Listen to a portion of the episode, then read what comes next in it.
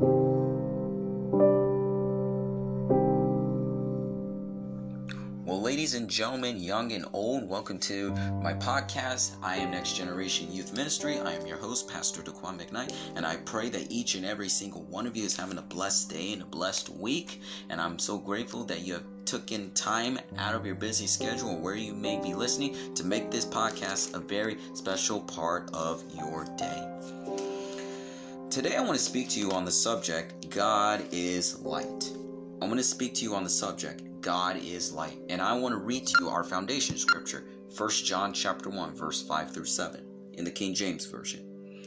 This then is the message which we have heard of him, and we declare unto you that God is light, and in him is no darkness at all. If we say that we have fellowship with him and walk in darkness, we lie and do not do the truth. But if we walk in the light as he is in the light, we have fellowship one with another. And the blood of Jesus Christ, his son, cleanses us from all sin. So let's dive deep into this subject. Let me ask you all something. Have you ever tried walking in the dark, whether you're walking home or you're walking in the woods, and you thought you knew where you were going? And then all of a sudden you run into an object and you wished that you had some light on you and you would walk in the darkness. Think of it this way. How many of you have ever walked around your house trying to get to somewhere and you didn't want to wake the kids or your wife or your husband, your spouse, whatever the case may be, so you try to be quiet as a mouse trying to walk in the darkness. But how many of you know it doesn't end too well? You either trip over something or slip on a kid's toy or whatever, and you let out some profanity that you know you shouldn't have said, and you need to have a come to Jesus meeting all over again. We all been in that situation. But what's my point? The point of this humorous illustration is that, my friends, when we make decisions in the dark, it leads us into regrettable decisions. Have you ever made a decision without thinking first, but do it anyway and then later on regret it? You see, when we make decisions without God in the dark, it leads us into realities that we don't want to be at. It is very important to be where God is and never leave his presence.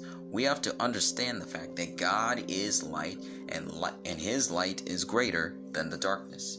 When you look at the Bible to Genesis chapter one, when it talks about the creation of the world, it says, "In the beginning, God created the heavens and the earth, and the earth was without form and void, and darkness was upon the face of the deep, and the Spirit of God was moving over the face of the waters, and God said, Let there be light, and behold, there was light." So God created light from darkness. He called the light day and the darkness night.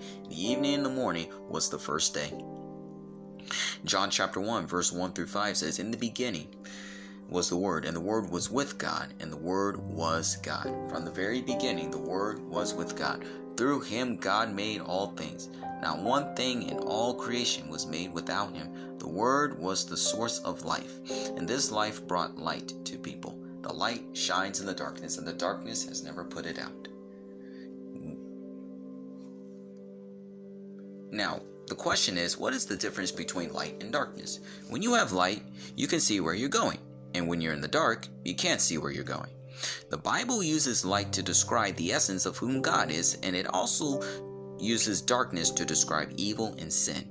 As I said before, let me remind you again, God is light, and light is used as a contrast to darkness. Some would say that you can separate light from God, but that's a lie. You cannot separate light and love from God because he is both of them. In the very beginning, God created the heavens and the earth. There was darkness over the earth, and when he commanded light to exist, light came. He who is light has the ability to command light. He is the light of the world. Jesus alone is the source of life. There, there were at times that Satan would try to stop the light, but he couldn't. Why? Because his light, Jesus, that I'm speaking of, shines over the entire world.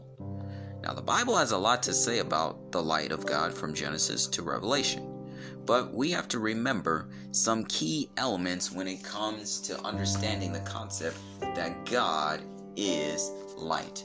Now, for us, we have to understand that we have we have escaped the darkness of sin when we entered into the light of God. First Peter two, verse nine tells us, "For you are a chosen generation, a royal priesthood, a holy nation, a peculiar people. You are to show forth praises of him who has called you out of darkness and into his" what? marvelous, marvelous light. How awesome is that? How awesome is that? And we have to learn not only that we escape the darkness of sin, but we got to learn as born-again believers, we must stay in His light and never leave it. As First John one seven says, but if we walk in the light as what? He is in the light, we have fellowship one with another, and the blood of Jesus Christ, His Son, cleanses us from all sin. And also too, when Solomon wrote the book of Proverbs, in Proverbs chapter four, he would give us this outstanding word of encouragement. He says in Proverbs four, verse eighteen, but the path of the just is as the shining light that shines more and more unto the perfect day. We must stay in His light and never leave it. You see, those who know God, who walk with God, are the light. They walk in the light and they are made partakers of His nature. Third, the light of God came to earth in the form of a baby. You see, God stepped down into the human race as a baby born in a box because He loves and He cares for us. In Hebrews chapter ten, verse four through nine, where the author of the book of Hebrews says, sacrifice and offering you did not want, but a body you have prepared for me. Now that passage of scripture speaks to us very clearly. It explains the reason why Jesus had to be born in a physical body in the first place. Now why did Jesus, the Son of God, the Son of Man, have to be born in a physical body? It was because He might offer Himself as a sacrifice for our sins, because the sacrificial system of the animals could never take away sin. It only covered sin temporarily. But the blood of Jesus Christ washes us clean from sin forever. When He came into the world, which we celebrate around Christmas time, He says, you didn't want another blood blood offering or another sacrifice, but a body you have prepared for me. Why? Because in burnt offerings and sacrifices for sin, you have had no pleasure. And He's quoting an Old Testament scripture. Then the writer says, lo, I am come in the volume of the book, the Old Testament. It is written of me to do thy will, O God. Wow, what a profound, strong statement that Paul made. And also, light exposes the things that is hidden in the dark. First Thessalonians chapter five. First Thessalonians chapter five tells us in verse five, you are children of the light and of the day. We are not of the night, nor of the darkness. So, in other words, what he was saying is, whatever you may have done when no one else was around, God will reveal it in the light. And lastly, when you feel His light hit you, it reveals His brilliance. And in Acts chapter twenty-six, when Paul was giving his testimony, he was describing how on the road to Damascus, Jesus appeared to him, and he describes a great light from heaven, which was brighter than the sun itself, shining all around him. You see, the light of God hit him, and it revealed to him the Shekinah glory of God Almighty. Now, many of us have asked the question, well, Jesus says, you are the salt of the earth, you're the light of the world, so let your light so shine before men, that they may see your good works and glorify your Father which is in heaven. How can we do that? Well, there are several ways. Number one, do not be transformed by the world. Romans chapter twelve and verse two says, and don't be conformed to this world, but be transformed by the renewing of your mind, so that you may know what is that good and perfect and acceptable will of God. You see, in other words, you don't belong to the kingdom of darkness, you belong to Jesus and His kingdom of light. So number one, don't be transformed by the world. I don't care what values and principles that the world lives by, you don't follow that principle. You live by the values and principles that God has placed within your heart and life. You're not identified by who the world says that you are, but by whom God says that you are. And number two, another way that you can let your light shine is be careful of what comes out of your mouth. Be careful what comes out of your mouth. Matthew twelve thirty-six, Jesus says that for every idle word you shall give an account at the day of judgment. From out of the abundance of the heart, the mouth speaks. So we must learn to control our tongue. Now I get it. It's not that easy, okay? We might allow some words to come out of our mouth that we don't want to have come out.